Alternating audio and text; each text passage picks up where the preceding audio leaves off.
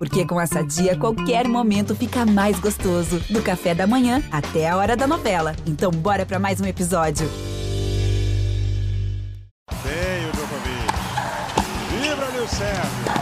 6 a 4 ele tem dois match points. Federer tem três match points. Mais um match point para Rafael Nadal. Serena Williams tem o duplo match point.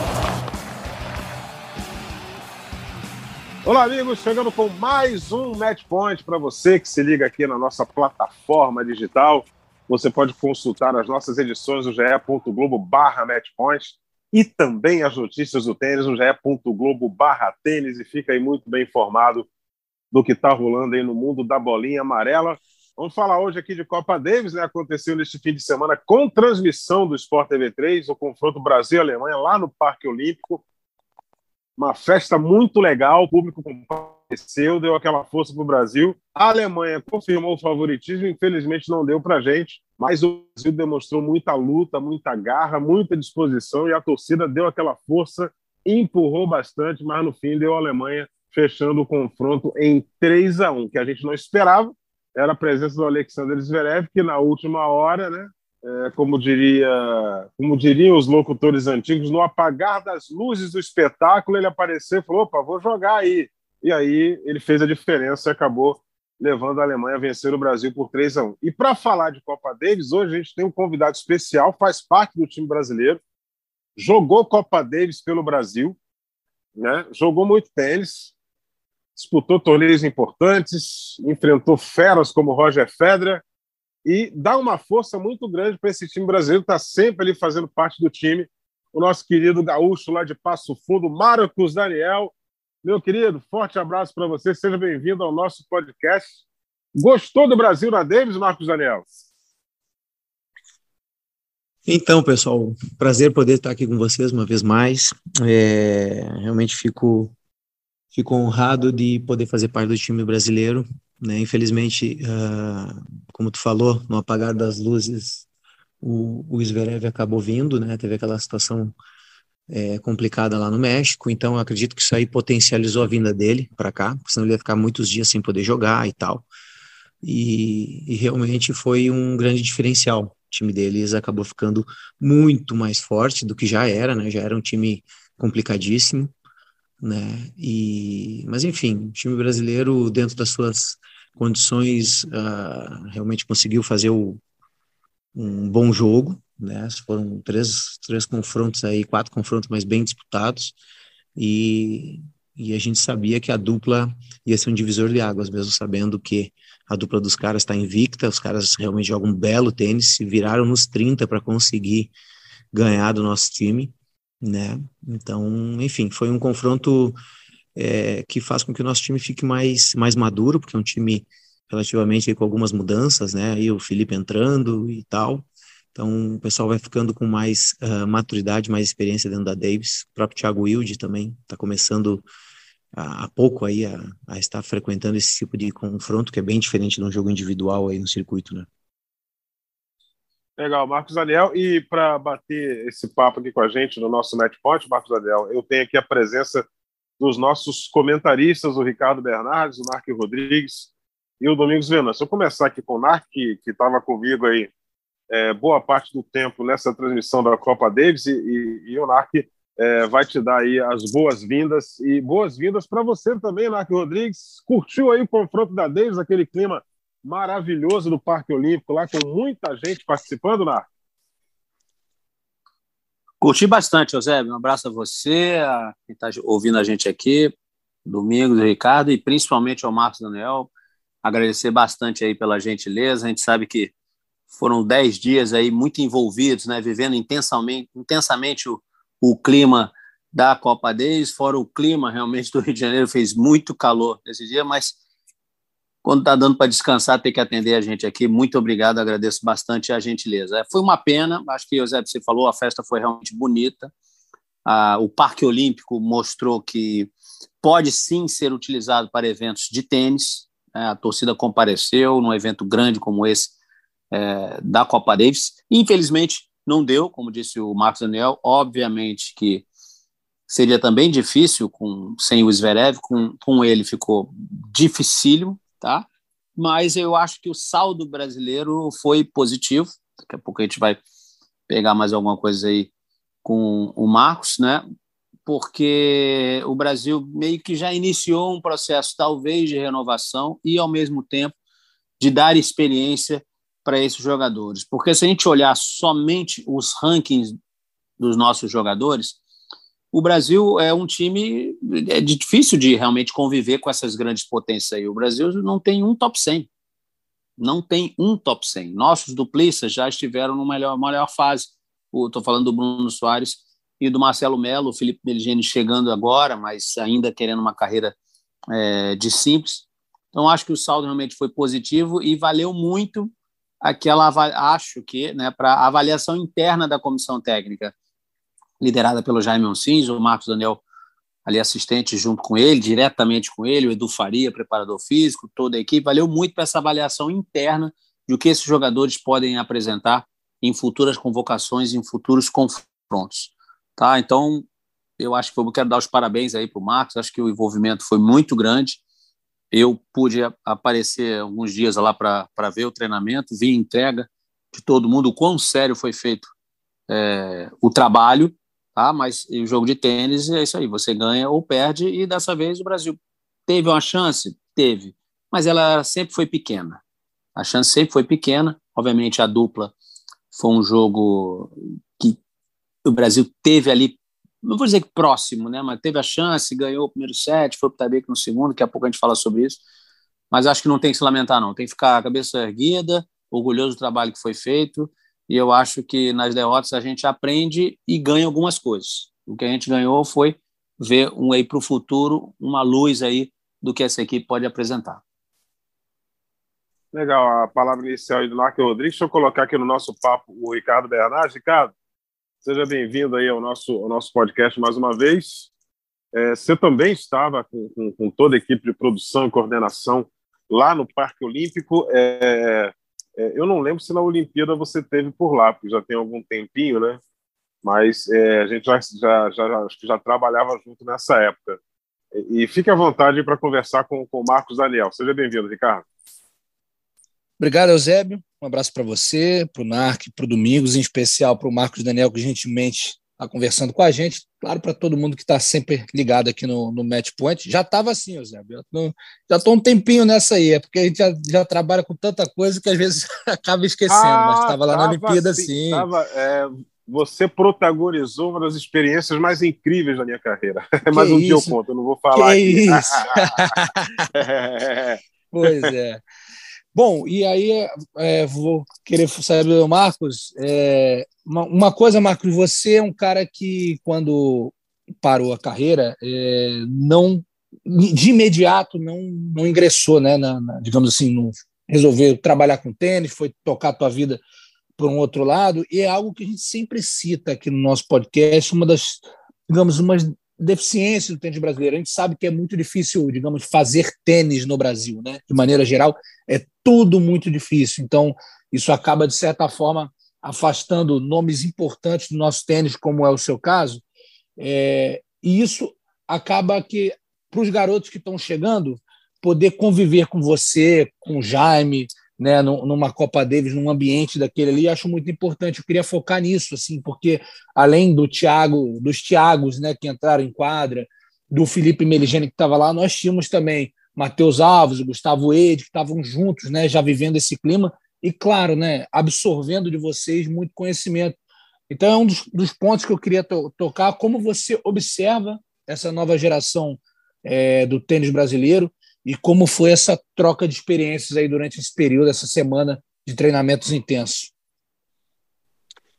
Então, Ricardo, bom, prazer poder falar com todos vocês, né? O, a questão toda, uh, falando um pouquinho do, da minha questão, eu no início, logo que eu parei, eu, eu cheguei a desenvolver um trabalho ali em Itajaí, na, no Itamirim, clube de campo ali, que é a ADK hoje, né? No caso, no momento era eu, o Ivan Clay e o Patrício Arnold, né, a ADK segue, segue fazendo um bom trabalho, né, eu fiquei alguns, foram aí quase dois anos, dois anos e pouquinho, uh, à frente do, junto com eles ali, tive a possibilidade de, de treinar também o, o Thiago Fernandes, o Bruno Santana, enfim, um, um, pessoal ali, inclusive o Rogerinho, viajei com ele lá para 2011, final de 2010, nesse 2011 também ali para o US Open, mas isso foi, foi aquele período até eu montar aqui o nosso, é, juntamente com meu irmão, que é construtora, mas enfim, o ponto da experiência é, que, tu, que tu falou, realmente é importante, mas eu vejo que uh, isso é um problema no Brasil. Primeiro, o Brasil é muito grande, né? é difícil a gente conseguir centralizar todo mundo. Inclusive, eu falava juntamente com o César Kist, o Rafa Kirten uh, e Hugo Daibert agora mesmo uh, aí na Copa Davis, a gente fica pensando como que a gente poderia fazer para que a gente tivesse não só mais atletas, mas atletas cada vez mais capacitados e tudo mais, porque a parte de capacitação, a CBT tem feito um trabalho, Domingos está tá à frente disso também, sabe bem, tem feito um trabalho fantástico, o Brasil é referência em termos de treinamentos profissionais, hoje tem capacitação para poder desenvolver bons trabalhos, mas é claro, quando a gente fala em alto rendimento, uh, tem questões aí que são bem importantes, que Uh, jogadores que já passaram, vivenciaram isso na pele, né? Então isso aí facilita, que é basicamente eu, eu costumo dizer que a parte de todo o conhecimento que, que se tem, mas você precisa desde uma idade muito jovem, muito jovem mesmo, é, começar a dar aquelas pitadas de intensidade nos jogadores, porque a intensidade, eu digo, eu, eu, parece ser muito simples, né? Mas técnica, tática, tudo isso aí é muito importante, a gente vai fazendo, mas a intensidade, buscar com que os jogadores eles estejam, vamos dizer assim, trabalhando numa, numa frequência dentro da quadra, frequência que eu digo de, de realmente de intensidade, de velocidade, de atenção, desde muito jovem, é, isso é muito difícil aqui no Brasil porque a gente não tem essa cultura. E a gente, é, como tu falou, quando, por exemplo, jogadores foi o meu caso, fiquei um pouco de tempo só na quadra, né? Uh, fino, enfim, entre outros, que a gente sabe da, da importância disso. Se tu não trabalha isso desde jovem, quando chega no profissional, é, o impacto é muito grande nessa transição do juvenil para o profissional, porque a gente vai buscar essa intensidade apenas após uh, quebrar cara, porque no início é o que acontece, acaba acontecendo, e é por isso até que uh, são poucos os jogadores brasileiros e uma certa forma, às vezes, sul-americanos também, que conseguem entrar no profissional já conseguindo é, ter resultados importantes, muito por isso, né? Mas, enfim, isso aí é, é são vários fatores, mas é a importância, sim, de, de ter jogadores na quadra, é, isso faz uma diferença, com certeza, tem vários profissionais muito, bom, muito bons, mas, é, claro, essa vivência a, ajudaria essa molecada mais jovem, principalmente, a, a chegar em outros, outros níveis. Porém, de novo, entra aquela questão: o Brasil é um país maior, um país grande, que tu tem dificuldade de juntar três ou quatro jogadores de nível, como acontece na Argentina. Na Argentina, tu já sabe o caminho que percorre, vai para Tandil, vai para Vila Maria, vai para uma outra cidade lá, os juvenis. Quando o cara começa a despontar, todo mundo vai para Buenos Aires. E aí em Buenos Aires tu pega, tem cinco, seis, sete, oito jogadores ali que estão jogando no nível alto e os próprios atletas juvenis estão olhando eles treinar automaticamente. Eles veem que os caras não estão caminhando em quadra. Fica muito mais fácil, o técnico não precisa convencer a criança a ter intensidade. O cara começa a copiar os mais velhos. E isso é uma dificuldade aqui, aqui no Brasil, porque cada um treina de um lado, são poucos jogadores, né? Você vai ver pela, pelo tamanho do Brasil, então existem essas, essas questões nossas aqui que, que acabam dificultando um pouco, né? Mas, é claro, se os tenistas conseguirem se dar conta, juntamente com os técnicos, esse, esse fator, é, essa, esse importante fator que é a intensidade logo cedo, isso aí vai fazer com que eles possam ter um resultado muito mais rápido no futuro. Legal aí a opinião do Marcos Daniel. Deixa eu colocar no nosso papo aqui o Domingos Venâncio. É, seja bem-vindo, Domingão. Forte abraço para você. É, é, alguém aqui já destacou que estava muito calor aí no confronto da Davis. Eu, eu só informo para você, Domingão, você deve estar sabendo, só vou reforçar a informação. Continua muito calor, né? Seja bem-vindo. Um abraço, Eusébio, Narc, Ricardinho, todos que nos acompanham e é muita gente que acompanha o nosso programa aí pelo Brasil. Hoje, um agradecimento especial ao Marcos Daniel, das mais importantes figuras do nosso tênis, dentro da quadra e na sua postura. Calor senegalês, né, Eusébio? Como você gosta de dizer. Exatamente. É, é, eu acho que, que eu, eu, tenho que aproveitar a presença do Marcos, agradecer, é, e, e, e, replicar um pouquinho de uma conversa que a gente teve nos últimos dias e que eu passei algumas das, das, das palavras do Marcos para o nosso Nath Rodrigues. E uh, em relação à capacitação, e também tivemos a chance, eu e o Ricardinho Bernardes, de batermos um papo, trocar uma bola interessantíssima com o Hugo Daiber, e o Marcos já citou esses nomes aí. Então, bem-vindo, Marcos, e eu quero saber o seguinte: você mencionou a capacitação. A gente tinha uma conversa, uh, batia essa bola em relação ao que falta aos nossos jogadores, é, palavras suas, não só dentro, mas principalmente fora de quadra. E eu acho que a sua a sua palavra ela é muito bem, uh, ela vai ser muito bem, muito importante, muito bem colocada, porque só para quem não sabe, você com 16 anos de idade já ganhava troféu Fair Play como juvenil. Então eu acho que é muito importante essa visão. E em relação à capacitação, eu me lembro que no dia que você anunciou que não era mais um jogador de tênis profissional, nesse dia você se inscreveu em um curso, em um workshop de capacitação. Trabalhamos depois com você como palestrante e estivemos juntos de UNARC também com vários dos nossos grandes nomes como jogadores em curso de capacitação. Sei que você está estudando tênis com tanto afinco como você treinava, e olha que não treinava pouco, né, Marcos? Então, eu queria que você linkasse um pouquinho essa visão do, do, do que falta para os nossos jogadores, uh, dos nossos jovens tenistas, principalmente na parte fora de quadra, e o que falta aos nossos treinadores, se você tem uma visão específica sobre isso, aonde eles podem se empenhar mais para trazer um desenvolvimento desde a base até a transição. Depois da transição, a gente sabe que o negócio é, é um pouco mais é, complicado. Bem-vindo, Marcos.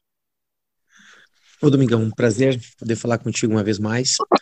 Uh, enfim, gente, é como é que vamos dizer assim? Eu, quando eu parei, é, todo atleta profissional vivencia várias coisas, treina com, com vários técnicos e, e a gente vai muito, como é que vamos dizer assim, quando tu já está no nível mais alto, que tu já é autossuficiente no sentido técnico, é, tu procura sempre um treinador que encaixe com as tuas características e tudo mais. Então, uh, o atleta, ele, por mais que ele seja tenha um nível muito alto de tênis e jogue muito bem, isso não quer dizer que ele seja um bom técnico, né?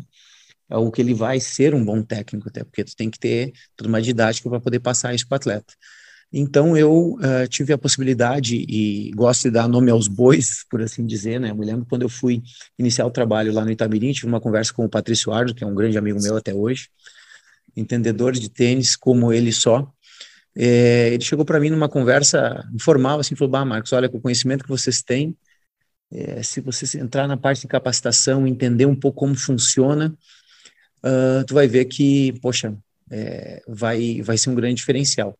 Aí eu escutei e digo, olha, vamos ponderar, vamos, vamos ver. E aí eu me lembro que logo na sequência já, já comecei a fazer cursos e tudo mais, e realmente faz uma diferença muito grande. O treinamento uh, que a ITF desenvolve a nível mundial com os técnicos realmente é fora da curva, no sentido de que um, se o cara não fizer a gente não vai ter aquele jogador que é o all-court player, né? O cara que pode jogar em todas as posições da quadra, um cara que ele não vai entender como ganhar os espaços dentro da quadra.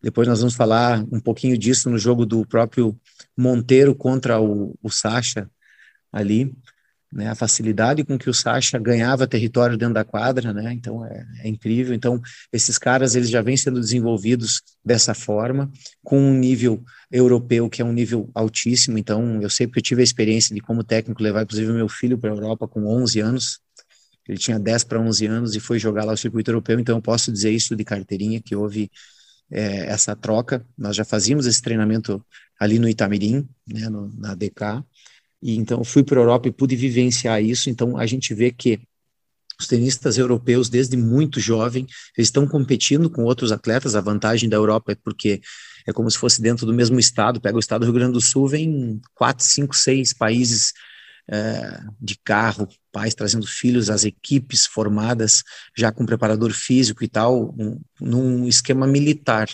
Literalmente, sabe? É, vai o técnico preparador físico da própria Copa Davis, às vezes não o técnico da Copa Davis, o técnico que está capacitado para treinar atletas daquele nível, para levar eles até um outro nível, com o preparador físico capacitado para aquela idade, e aí tu vê vários países, Suíça, Polônia, é, Suécia, entre outros países ali, é, tudo junto desde muito cedo. Então, essa é uma vantagem muito grande, porque o nível é, ele acaba nivelando por cima e não por baixo.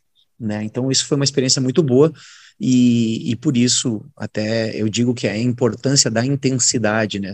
O assunto aqui vai longe, e às vezes é muito difícil numa conversa assim, de 50 minutos, com várias ideias, né? A gente conseguir chegar no ponto que eu quero dizer, ressaltar aqui essa questão da intensidade, porque tu vê os meninos lá com 10, 11, 12 anos, treinando, falando dos melhores deles, é claro. Né? Eu não acompanho o dia a dia dos outros atletas que são mais amadores, mas essa gurizada que eu falo estavam jogando torneios mundiais juvenis já muito cedo. Uh, e que para eles é fácil, eles pegam um trem ali em duas horas, eles estão de um lado, mais duas horas estão no outro país, facilita. E aí tu vê o treinamento deles já com uma intensidade muito alta, é, com profissionais capacitados e um se espelhando no outro. Então isso é muito legal e isso é óbvio que faz uma super diferença. Nós vamos ter o nosso primeiro contato com os europeus em 99% dos casos lá com 16 anos, quando você consegue classificar numa gira COSAT ou 14, e aí tu vai sozinho com o técnico da América do Sul, tu não vai com o teu próprio técnico, e aí tu tem uma primeira experiência na Europa, que geralmente é traumática, porque tu volta de lá querendo parar de jogar, porque tu toma pau um atrás do outro e aqui tu era o campeão. Exatamente. Entendeu? Então a realidade ela ela é, ela ela não é tão distante, tá? Mas é um pequeno detalhe que faz toda a diferença no final. E esse pequeno detalhe pode se colocar por experiência que tu pega jogando com outros países, outros atletas e mais que nada, eu volto sempre nessa palavrinha que vocês vão ficar chateados comigo, que é a, a famosa intensidade que eles estão habituados desde muito cedo e a gente aqui vai aprender isso só na transição para o profissional. Né? Agora... Marcos, só um ponto aqui, é, disso que você falou, dessa troca, o Eusébio vai gostar muito porque é fã dele, no mínimo exótica sua chegada à capacitação naquela nossa mesa em que estava presente o Santos Dumont, que é um craque treinador, e o Brad Gilbert, e uma troca de informações como se a gente viajasse juntos a vida inteira, né? Ah, sem dúvida. O Brad Gilbert é um, é um cara, uma enciclopédia. Olha, só o Domingos Venâncio para ser parecido, tá? E, vou te falar, o cara é uma enciclopédia, o cara lembra de cada jogo, cada momento, e é um cara que, pô, treinador de Agassi, Rodic, entre outros tantos aí que o Domingão, por ser uma enciclopédia, ele vai saber, né? Então, é, realmente foi, foi muito legal é, toda essa troca de informação, que ela é muito importante, mas é claro, a gente teria que ter é, essa informação ou pessoas capacitadas para poder estar tá trabalhando cada vez mais com os jovens. E também aí entra numa outra questão que eu vou, vocês vão me cortando aqui, tá, pessoal? Porque são várias questões importantes, tu pega a questão cultural também, porque falando assim, parece que nós não temos técnicos capacitados, mas nós temos e temos muitos, né?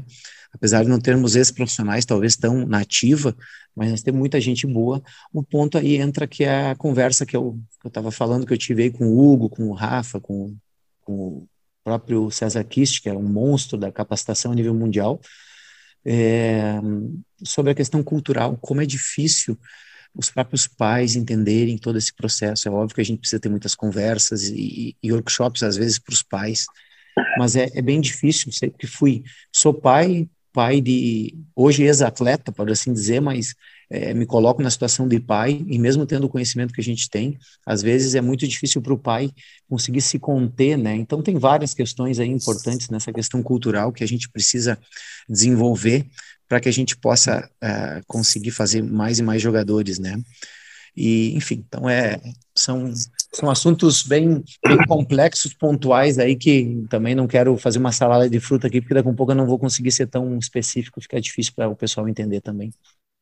É, é, exatamente, essa questão, essa questão de pai de tenista, né, é, é, a gente sempre discute aqui, né, Ricardo Larque e Domingos, né, o, o Marcos Daniel, sei que você teve entre os 100 e aí é, seu filho, você colocou seu filho para jogar tênis, aí você tem aquela assim, você, você pergunta para ele, meu filho tem potencial para estar tá entre os 100 do mundo, mas você precisa combinar com alguém que precisa sair para ele entrar, né? entre os 100 melhores do mundo, né? E aí, é, às vezes, às vezes o, o, o, o, delírio né, é exagerado, né? Eu tenho um amigo que costuma falar que a euforia leva à debilidade. E, e aí você vê pais achando que o filho dele vai, vai, vai jogar a temporada 2022 e em 2023 ele vai estar jogando a semifinal de Roland Garros, não é bem por aí. O trabalho é árduo, o trabalho é diário, como você falou, a intensidade tem que ser lá em cima. É, falando agora de Copa Davis, o Marcos Daniel, na sua época que você jogou Davis, era melhor de cinco, né, naquele formato tradicional, três dias de competição. Hoje a, a, o formato mudou, melhor de três sets. É, é, você é daqueles que defende o formato antigo, já deixo aqui adiantado que eu gosto mais do formato antigo, embora eu trabalhasse muito mais, mas eu gosto daquele formato antigo. Né? Ou você acha legal já esse formato moderno e, e, e sente uma ponta de raiva? Porra, na minha época eu tinha que jogar 200 horas e acabava perdendo um ou outro jogo porque o físico cobrava, estava morto e cansado. Hoje em dia eu ganharia de todo mundo jogando melhor de três. O que, que você acha, Marcos? Então, eu, eu sou a favor também do, do antigo formato. Para mim, a essência da Copa Davis sempre foi isso, né? Eu, os jogos eram ainda mais emocionantes, o público se engajava ainda mais, né? Uh, tu tinha aquela questão do, dos dois jogos na sexta, um jogo no sábado apenas, que lotava a quadra para ver uma dupla, né? Era uma loucura aquilo. E no domingo aí o, os jogos decisivos, mas um, a gente entende também, apesar de, pra, eu acho que é quase uma unanimidade para os ex-jogadores que vivenciaram aquela experiência de estar na quadra, podendo jogar cinco sets, é diferente, é outra coisa. Agora, Aí entra na questão que vocês entendem bem por estarem na televisão, que é a questão do financeira, né? Não adianta. É, no final a conta tem que fechar, senão o programa não fica no ar. É mais ou menos a mesma coisa. A Copa Davis ela foi indo, os atletas, os melhores atletas acabavam não jogando a Copa Davis porque os caras saíam exauridos da, da quadra, mortos literalmente, porque era uma pegada complicada, né? Então, já tinham torneios grandes para jogar na sequência. Então, além disso, é claro, é, os patro, o patrocínio, né? Então, a Copa Davis ela foi, é, vamos dizer assim, vou falar o termo terceirizado, por assim dizer, né?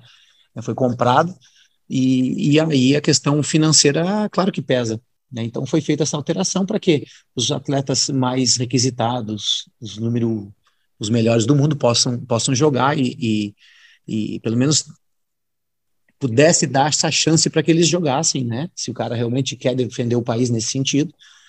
E, a parte financeira com certeza pesou. Agora, entre uma, eu como ex-jogador, entre uma e outra, a emoção de um jogo de cinco sets e tudo que representa, principalmente, por exemplo, o Brasil mesmo, que, querendo ou não, é, sempre foi muito ativo nessa questão, nessa competição, sem dúvida que, que eu vejo que o formato antigo é muito melhor, né? Legal. É, pessoal, fiquem à vontade aí para conversar com o Marcos Daniel. É, Ricardo Bernardes, alguma, alguma questão a ser levantada?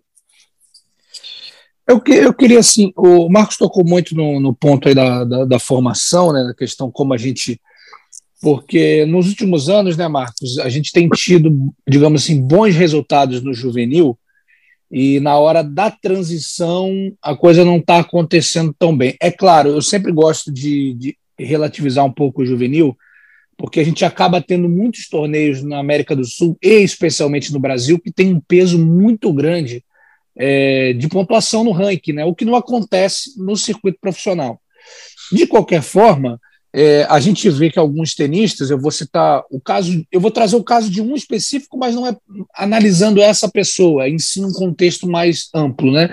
Por exemplo, o Orlando Luz, quando a gente pega resultados dele no juvenil, ele foi cara que bateu é, Medvedev, bateu Berretini, já, já fez jogo pau a pau com Rublev, entre tantos outros aí que eu posso citar que hoje estão no top 100, e, e a coisa para ele especificamente não andou, mas de maneira geral eu vejo que alguns brasileiros, você citou, próprio Thiago Fernandes, que foi um garoto que você treinou com ele.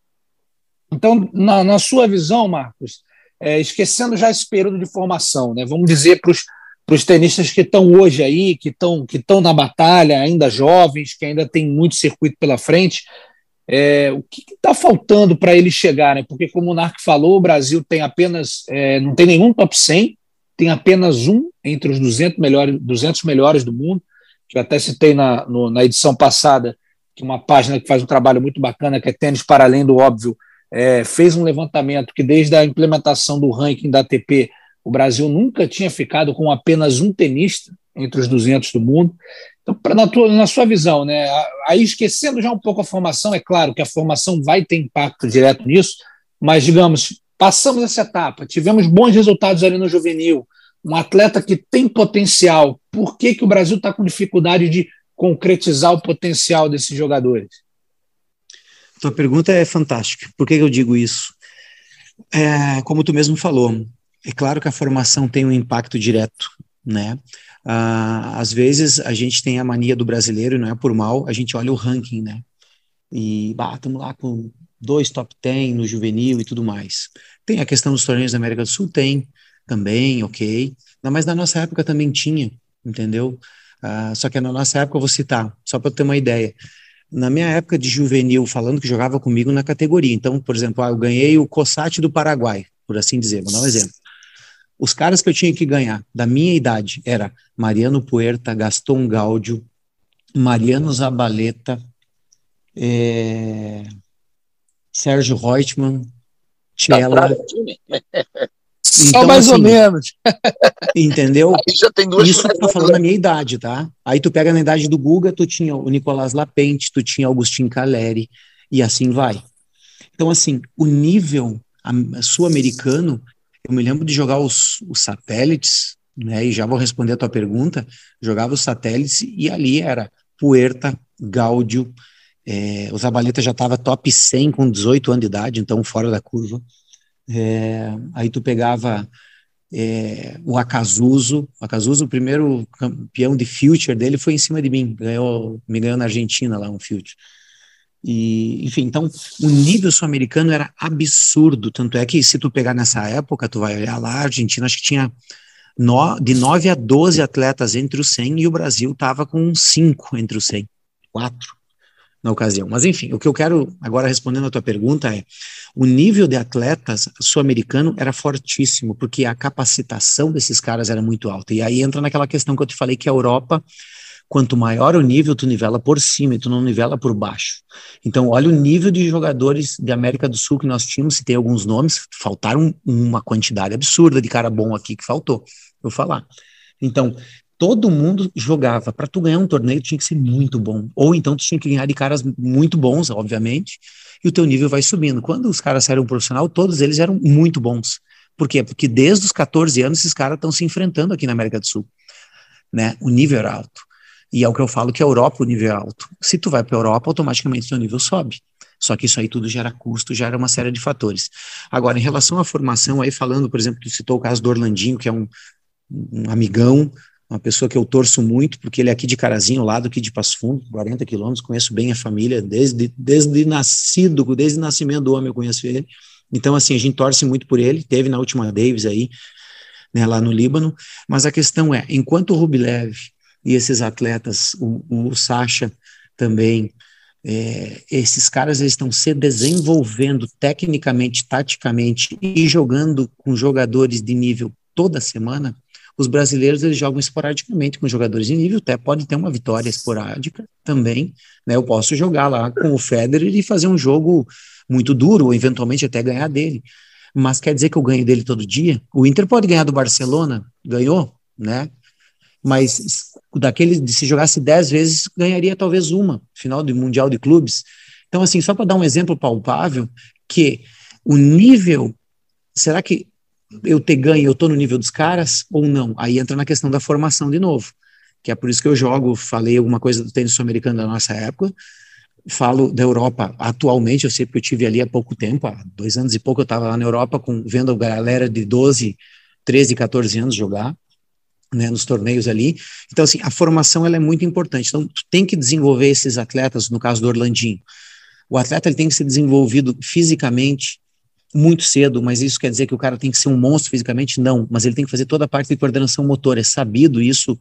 É, qualquer pessoa que é formada em educação física ou neurologista, ele vai te dizer, olha, até 12 anos de idade tem que fazer determinado tipo de exercício, porque senão fecha uma conexão dentro do cérebro da pessoa e ela jamais vai ter aquela mesma questão, aquela coordenação fina, fina, fina, mesmo que seja andar de skate, que seja jogar bola, que seja jogar basquete, tudo isso feito jovem é muito importante. Aí entra numa outra questão, eu fiquei sabendo que até da grade curricular os caras tiraram a parte de preparação física dentro de quadra, pelo menos aqui no Sul eu sei que é isso. Então, tipo assim, até aquele futebolzinho que tu jogava quando era criança, agora não, agora tu fica no, dentro da sala de aula escrevendo.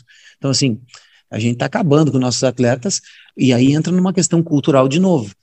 Lá na Europa é normal eles ficarem fazendo brincadeira com cone, por quê? Porque é tudo indoor, é frio pra caramba, os caras têm que ficar dentro de um estádio coberto, e aí os profissionais têm que fazer aquilo que a gente deveria fazer aqui, que é aquelas brincadeiras de coordenação de cones e tal, isso é, já está na cultura deles há muitos anos, há muitos anos.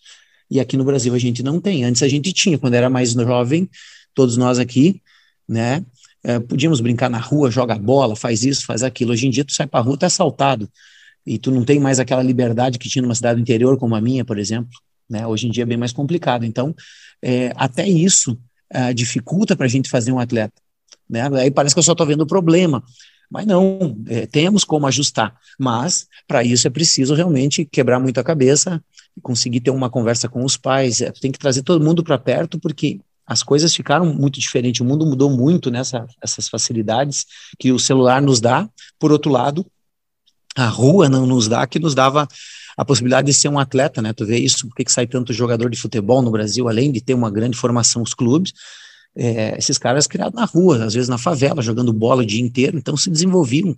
A coordenação motora era muito melhor do que a gente encontra hoje uh, por aqui, né? Então, obviamente, para finalizar essa, essa parte, eu vejo que é importante a questão da formação, sem dúvida, tem que ser feito a parte física, a parte técnica, a parte tática e a parte mental. São quatro prédiozinhos que eles têm que andar juntos desde muito cedo para que a gente possa ter um atleta ali na frente. Parece ser muito complexo, não é, né? Mas às vezes fazer o simples é difícil, né? E, e tu ter aquele atleta ali naquele momento, na hora certa, né? Por exemplo, teve, pega o Thiago Fernandes mesmo na parte física, eu falo com dó, realmente ele não conseguiu ser desenvolvido da maneira correta, acabou tendo problema de lesão que acabou uh, acabando com a carreira dele, né? E esse cara, a parte tática, parte mental dele, e eu falei para ele, depois nós paramos, para mim ele era um dos guri mais é, preparados para que a gente pudesse ter um cara realmente de, de pedigree lá em cima, brigando pelos torneios, mas aí a parte física, ele já tinha uma parte genética ali que meio que dificultou, mas a parte física não foi bem desenvolvida, e aí o cara começou a ter um monte de lesão uma atrás da outra e, e acabou uh, parando a carreira antes mesmo de começar, né? Então são, são questões aí que acabam acontecendo. É, o que realmente foi uma pena, né? É, é Rodrigues. Pô, já falaram tanta coisa aí, deixa eu ver se sobrou alguma coisa, sobrou alguma coisa aqui. A primeira coisa, informação importante, Thiago Fernandes agora está jogando beach tênis, essa é importante. A próxima agora, é, já estou sabendo, está entrando em torneio e tudo. É, aí, num, num, num dos dias que eu fui lá ver o treinamento, a gente pôde conversar também, fui convidado a acompanhar a série de musculação lá do Marcos Daniel. Eu fiquei lá dando uma força para ele. Lembra disso? ele lembra. Aí a gente conversando, obviamente, eu acabei atrapalhando a série dele, tá? Mas a, a gente achei ótimo ele ter. Pô, quando um cara desse tamanho concorda com a gente, é sinal que a gente de vez em quando está enxergando um pouquinho corretamente, né? Duvido que, acontece? que o jogador atual faça mais peso do que o Marquito. Duvido. aí, aí a gente conversando, por exemplo, toda essa parte da formação que foi feita em relação à coordenação motora, coisas nas crianças mesmo, até 12 anos, tudo. E depois, um pouco mais à frente, e aí envolve processo, como já foi falado aqui, olha-se só o resultado, olha, tem os pais também, né, que a cobrança é grande, os pais, isso, mas isso é um problema comum, acho que no mundo inteiro, em relação aos pais de tenis. Então, acontece, eu acho que foca-se pouco na evolução do indivíduo como jogador de tênis e foca-se muito no, no, resultado.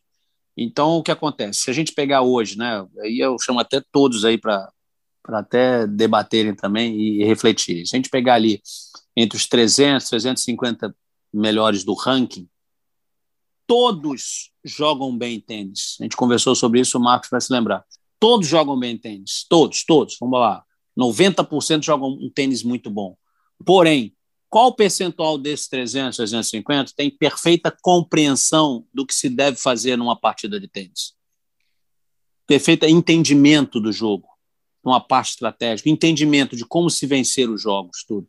Aí a gente já vai baixar para quê? Para 20%, 30%. Né? Então, eu acho que nessa parte ali dessa transição, que chamou a atenção também o Ricardo aí, essa parte é, ela fica, vamos dizer assim, é debilitada. Há um déficit isso. Então, quando vem, vem um bom juvenil como Orlando e outros, a gente puxar lá atrás, Carlos Chabogote, Fernando Roez, na nossa época, o Fernando Renato Joaquim, Eduardo, tem vários. Mas quando são, quando pulam essa, essa fase, essa mureta ali dos 18 anos para entrar, tem um déficit nisso, né? num aprendizado. Uma coisa é você ganhar experiência, outra coisa é você já vir podendo entender, sabendo entender o que fazer no jogo. Coisas que você, quando tem um técnico, um cara, por exemplo, com um perfil do Marcos Daniel, que jogou, venceu jogos nos quais ele sabia que a chance dele era pequena de vencer, mas a, descobriu como vencer, aí abre um parênteses, Brad Gilbert gênio nessa parte, tá?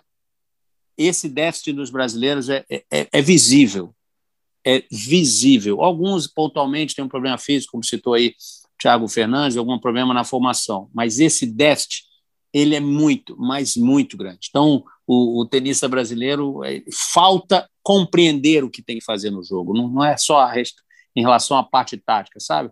Trabalha dor na cruzada, vai para ali, ok. Mas o entendimento, a percepção, eu acho que falta. Tá? Mas se me permite, eu vou só fazer uma perguntinha já da Copa Davis mesmo. Se o Marcos aproveitar que está tudo fresquinho.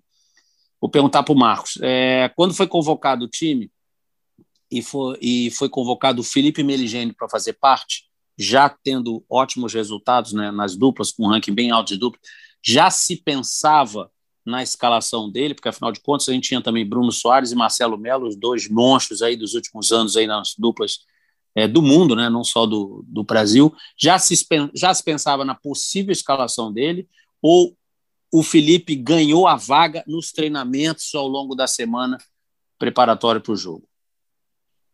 Desculpa então, se eu me alonguei. Não, imagina. Na verdade é assim, ó. O que eu vejo uh, em relação à convocação, né? Eu e o Jaime a gente uh, conversou. Uh, o Jaime sempre é o que vai dar a última, última palavra, né? Mas a gente sempre tenta, tenta pensar para o bem do time. Agora, o Felipe ele seria convocado, como foi convocado contra a Austrália, né? Ele seria realmente hoje não só na dupla, mas na simples, eventualmente ele pode nos auxiliar, como nos auxiliou lá no Líbano, né? Jogou como, como um ali do Líbano, contra o Líbano.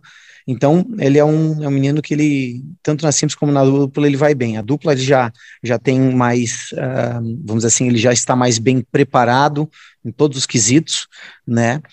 E, uh, enfim, basta ver que ele já ganhou dois ATP Tour, ganhou agora, na semana anterior, a, a Copa Davis, ganhou o ATP lá, né, da, do Chile, né? E então, quando ele foi convocado, que foi antes mesmo dele ter ganho esse segundo ATP, a gente sabia que poderia contar com ele na dupla. Agora, nós estamos falando do Bruno, estamos falando do Marcelo, dois, os, dos, os dois maiores duplistas que o Brasil já teve. Marcelo, fantástico, fenômeno também. Então, quando eles vieram, a conversa foi, houve uma conversa, o Jaime falou com eles, olha, a dupla ainda está em aberto. Então, assim, a gente vai ter que treinar, vamos ver como que vai, vamos ver como vai nos treinos, né? Obviamente que a opção 1 um sempre vai ser pelos dois mais experientes, né? No caso, o, o, o Bruno e o Marcelo, mas a gente vai ter um, vamos ver aí durante a semana como que vai e tudo mais, e aí todos eles toparam em vir para poder treinar, sabendo que uh, teríamos que ver como que ia ser realmente o treino. Quer dizer que então estavam brigando por vaga? Não necessariamente, mas o treino queria mostrar algumas dúvidas que a gente tinha, porque era muito importante a gente ter um time que tivesse uma devolução é, mais agressiva, por quê? Porque os alemães têm uma devolução muito boa, além de, eles fazem tudo muito bem, basta ver que não perderam ainda na Copa Davis, né?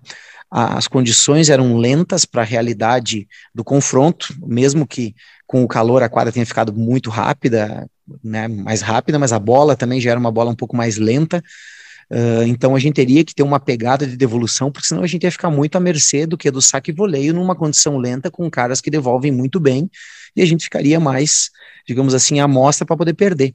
Né, o, né, perder esse confronto. Então a gente fez vários testes durante a semana, Jaime mesmo uh, fazia, a gente mesclava, eu ficava com a dupla de manhã ou de tarde, cada um ficava com, com a dupla num período, a gente ia analisando, ia vendo, e sentava no final do dia conversava, né? A Simples também a gente foi olhando assim. E aí, no final, uh, tendo em vista todos os jogos que fizemos, uh, trocando parcerias e tudo mais, naquele momento, realmente, a gente viu que o Felipe ele estava destoando tanto do Bruno quanto do Marcelo em questão de devolução de peso de bola, porque é um cara que está jogando simples, é um cara jovem, um cara que tem uma altura e uma envergadura grande, é boa, e ele realmente, quando a bola estava na mão ali, ele estava amassando os caras que estavam na rede. Agora, pesa tu tirar um Marcelo, para nós seria muito mais fácil. Ah, joga a melhor dupla, dupla com mais nome e pronto, vira as costas, a gente se omite do que a gente está vendo e bota os dois que são feras e queria ser incontestável os dois jogando. Então a gente botou a nossa cabeça prêmio no sentido de, né, principalmente o Jaime, que é o Jaime, que é o capitão, eu tô ali para auxiliar e ajudar ele a enxergar alguma coisa que talvez possa estar tá passando desapercebido. Mas o Jaime teve peito e, e, não deixa de ser ter peito, né? De tu poder ter uma atitude dessa, porque como eu falei, é, era muito mais unanimidade, poxa, bota os dois mais experientes. Aí depois se perdesse, que poderia acontecer também, o pessoal ia dizer, pois é, mas olha aí, os dois estão velhos, aí ia xingar o Marcelo, ia xingar o Bruno, normal, isso aí faz parte, né? Mas a gente optou em quê? No que a gente viu nos treinos, no que estava acontecendo ali, não, o, o Felipe tá com mais condições para essas eh, de jogar esse jogo do que os outros dois. Porém, tinha a questão da inexperiência, um estádio cheio no Brasil, com toda essa carga que todo mundo ia falar: "Poxa, mas como é que não me bota o Marcelo jogar?". Mas enfim, a gente optou por isso. Eu tenho certeza que foi a melhor opção no momento. Uh, tenho certeza que ele correspondeu também. Né? Teve momento até, eu te digo, até eh, mais da metade do segundo set, para mim, era o Felipe o melhor jogador dos dos outros três que estavam na quadra. Porque ele realmente, quem estava ali, ele foi o, peso o melhor. bola dele, fazia diferença. O próprio Bruno, após o jogo, teve a humildade, como, como o Bruno tem, de chegar e dizer, cara, se eu tivesse devolvido 20% melhor, a gente ia ganhar em dois sets.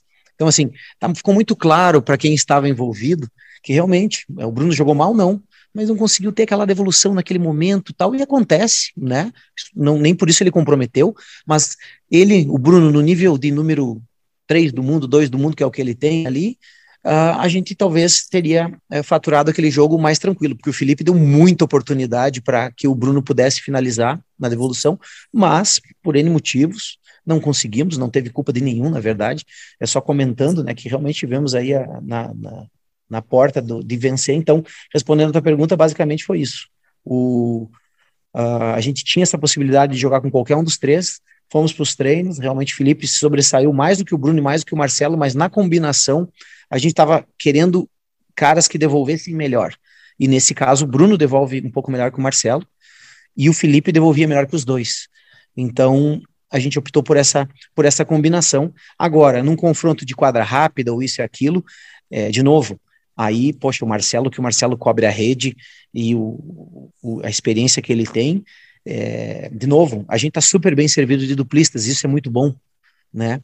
É, isso acaba causando um problema bom para nós, mas é claro, é, foi uma opção, mas foi uma opção que eu acho que foi acertada, até porque isso aí deu um, um vai dar uma confiança para o Felipe no decorrer do circuito e também no decorrer das próximas Copa Davis, que realmente, ó, quando ele precisou, ele estava ali e ele desempenhou, não, não foi nada abaixo, né? Ele conseguiu render uh, muito bem quando, quando colocado na pressão, né?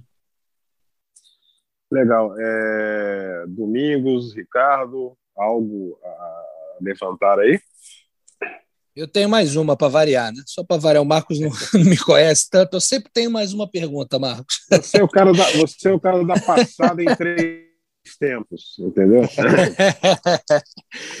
É, é o seguinte, a gente. É, então... A gente está falando de jovens aí, né? E você citou que o Felipe foi convocado, e ao mesmo tempo a gente tem o Rafael Matos, que também está muito bem em duplas, o Orlando, que também já teve no top 100. Mas aí eu quero trazer a questão mais ampla. A gente está falando de uma renovação do tênis brasileiro, não só nas duplas, mas de maneira geral. Né? A gente talvez esteja só o Thiago Monteiro no momento da maturidade plena, digamos assim, né?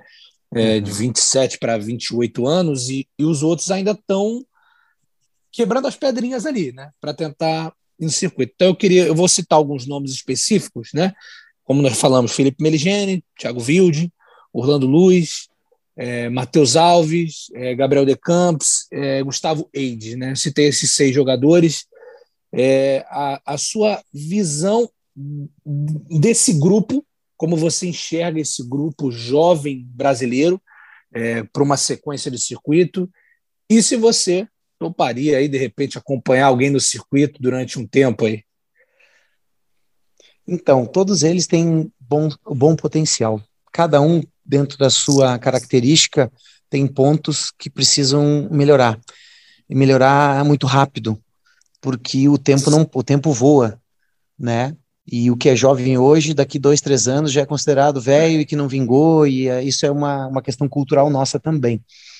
Uh, mas o ponto é, por exemplo, que daí fica complicado citar um por um, mas assim, cada um deles tem questões que tem que melhorar. Por exemplo, o Wade joga um tênis redondo, fácil, é, a bola sai da raquete, o cara alto, não tem, tipo, sabe, pode ajustar um pouco melhor o voleio, aquela coisa assim, mas assim, de fundo, tudo ótimo, mas a intensidade precisa subir três linhas, densidade de perna, tipo assim, o cara já tá com 20 anos, já tá com rank 400 e tudo mais.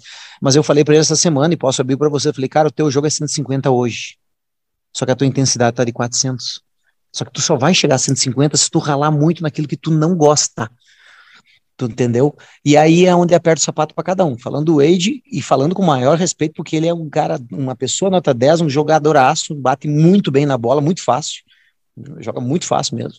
Agora, para ele poder chegar onde ele quer, ele vai ter que ter aquela, sabe, aquela intensidade que é realmente cansar, cansar no treino, é, não que ele não treine, o que eu me refiro é essa é a intensidade, é aquele é o jab, jab, jab, se tiver que dar 10 jab para dar um direto, tu dá, mas tu tem que ter a intensidade que seria os jabs, tu tem que ter o físico para poder ir cansando o teu adversário, isso não estou querendo dizer que é o Nadal, quando eu falo em físico, né, não é que o cara não tem, é que o cara tem que conseguir jogar numa velocidade de cruzeiro, que é o que eu falo, aquele 80%, um, com naturalidade, sem cansar, sabe? Marcos, Porque a gente é tem no... Você ouviu muito do golfe, né? Os tais 110%, né?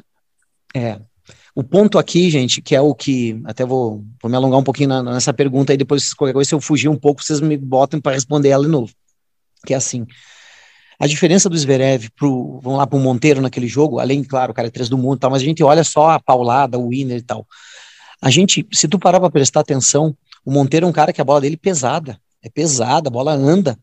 Só que estamos falando com um cara que está jogando, o cara tem quase dois metros de altura, eu tenho 1,80, eu dava no ombro dos Zverev, o cara tem um braço que tem, deve ter 4 metros de, entre braço e raquete, dá 4 metros de, de alavanca para o cara gerar potência, mas aí entra na questão a seguinte, para o Zverev era muito natural, ele estava ali e dava uma bola, ele afundava mais uma bola com um peso de 80, 70% da velocidade dele, e ele botava o pezinho dentro da quadra, ele conseguia, por causa que né? A bola dele já andava naturalmente. E aí ele só com a mesma força ou até menos, ele ia ali e fazia o winner. E, e essa velocidade de cruzeiro que é o diferencial. Todo mundo pensa, ah, não, eu dou winner, eu faço aquilo. Por exemplo, o Wilde é um cara que tem uma bola tão rápida quanto o Zverev. O Wilde tem 30 centímetros a menos de altura do que o cara, quase 20. O ponto é a velocidade de cruzeiro do para que ele ache uma velocidade de bola que ele possa ser regular e ao mesmo tempo machuque e espera para dar o winner, porque o winner é aquele bonitão que a gente gosta de cantar, né? Quando a gente dá naquela dupla no final de semana, aquela paulada é para se achar, é para aparecer na foto. Mas esse winner ele tem que acontecer por tu ganhar território dentro da quadra e não necessariamente tem que ser tão forte assim, né? Agora, então, cada um tem isso. E é isso que eu digo assim, a gente precisa melhorar os nossos atletas, todos eles têm que melhorar na intensidade tanto é, de perna como a intensidade de um jogo, de um jogo, aquele jogo trocado, aquele jogo que tem que, para tu ganhar um ponto, é que nem tu jogar com o Nadal. É, tu tem que, sabe, trabalhar e bater, e bater, e bater, e bater, mas se tu vai bater a 100%, tu vai errar. Agora, se a 80% a tua bola não anda, tu vai tomar um ferro, tu vai tomar um pau rapidinho. E é isso que a gente precisa ter desde o juvenil, é essa intensidade que eu tanto me refiro, sabe, pessoal? É, é conseguir jogar rápido com uma bola que não cometa tanto erros sem tanto risco, mas tu tem que ir dominando. Tu pega o Djokovic, parece que ele tá em velocidade cruzeiro ali, ó, pá, nem cansa. O cara é um super atleta, o cara é muito rápido. O cara joga numa velocidade que para ele ele não comete erros e ao mesmo tempo ele dá uns winner. Então tu vê, é número no final das contas. Só que tu tem que fazer com que o, o teu 80% de velocidade de bola seja muito bom para que tu possa enfrentar qualquer atleta. E é aí que está a grande diferença, e é por isso que quando tu vai para a Europa muito cedo e tu vai desenvolvendo o teu tênis, lá tu vê que é inevitável que tu tenha que jogar um pouco mais rápido do que a gente joga aqui no Brasil. É inevitável que tu tenha que errar menos do que a gente erra aqui no Brasil.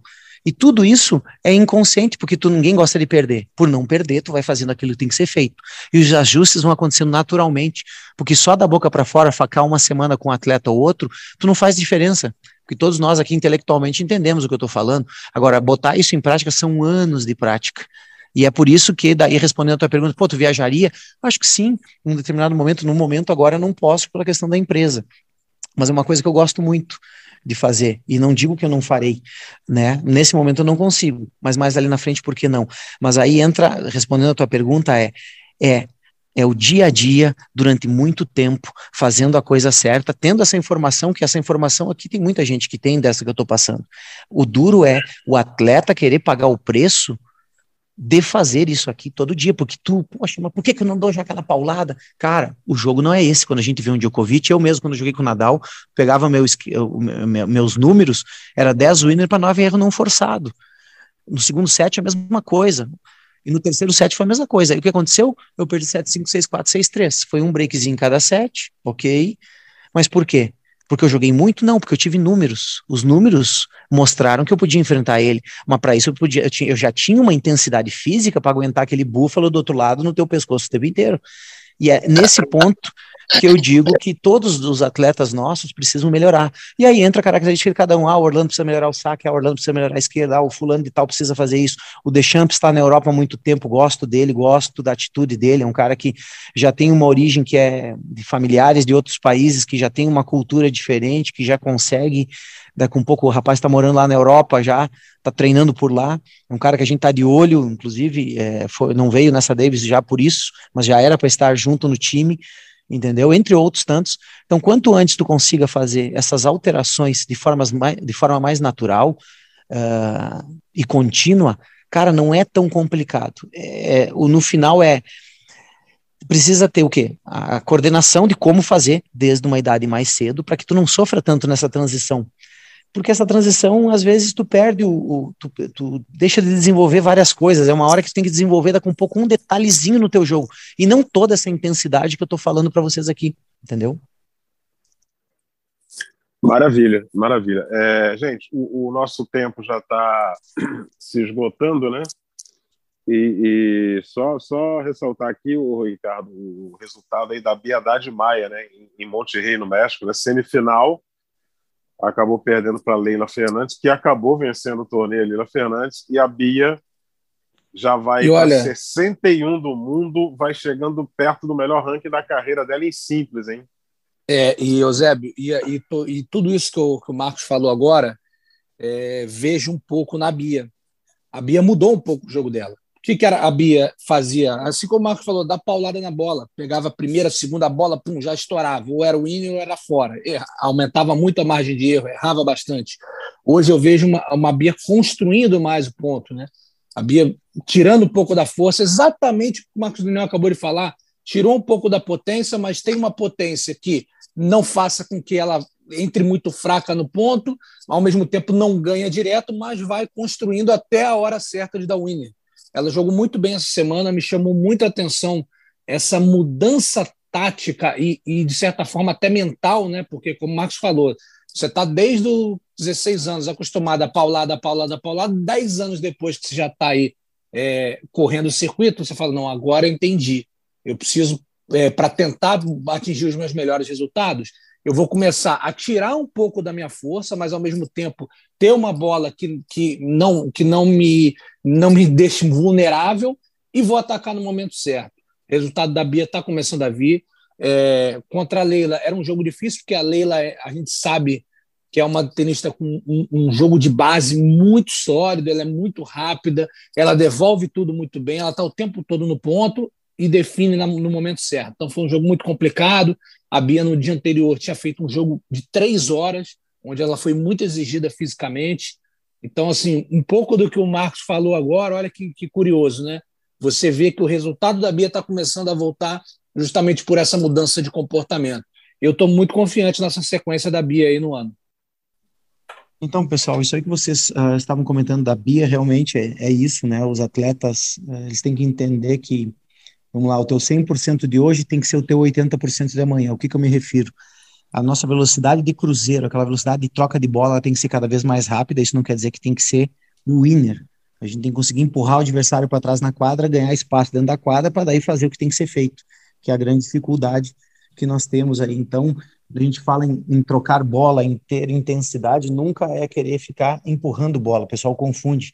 É uma diferença muito grande.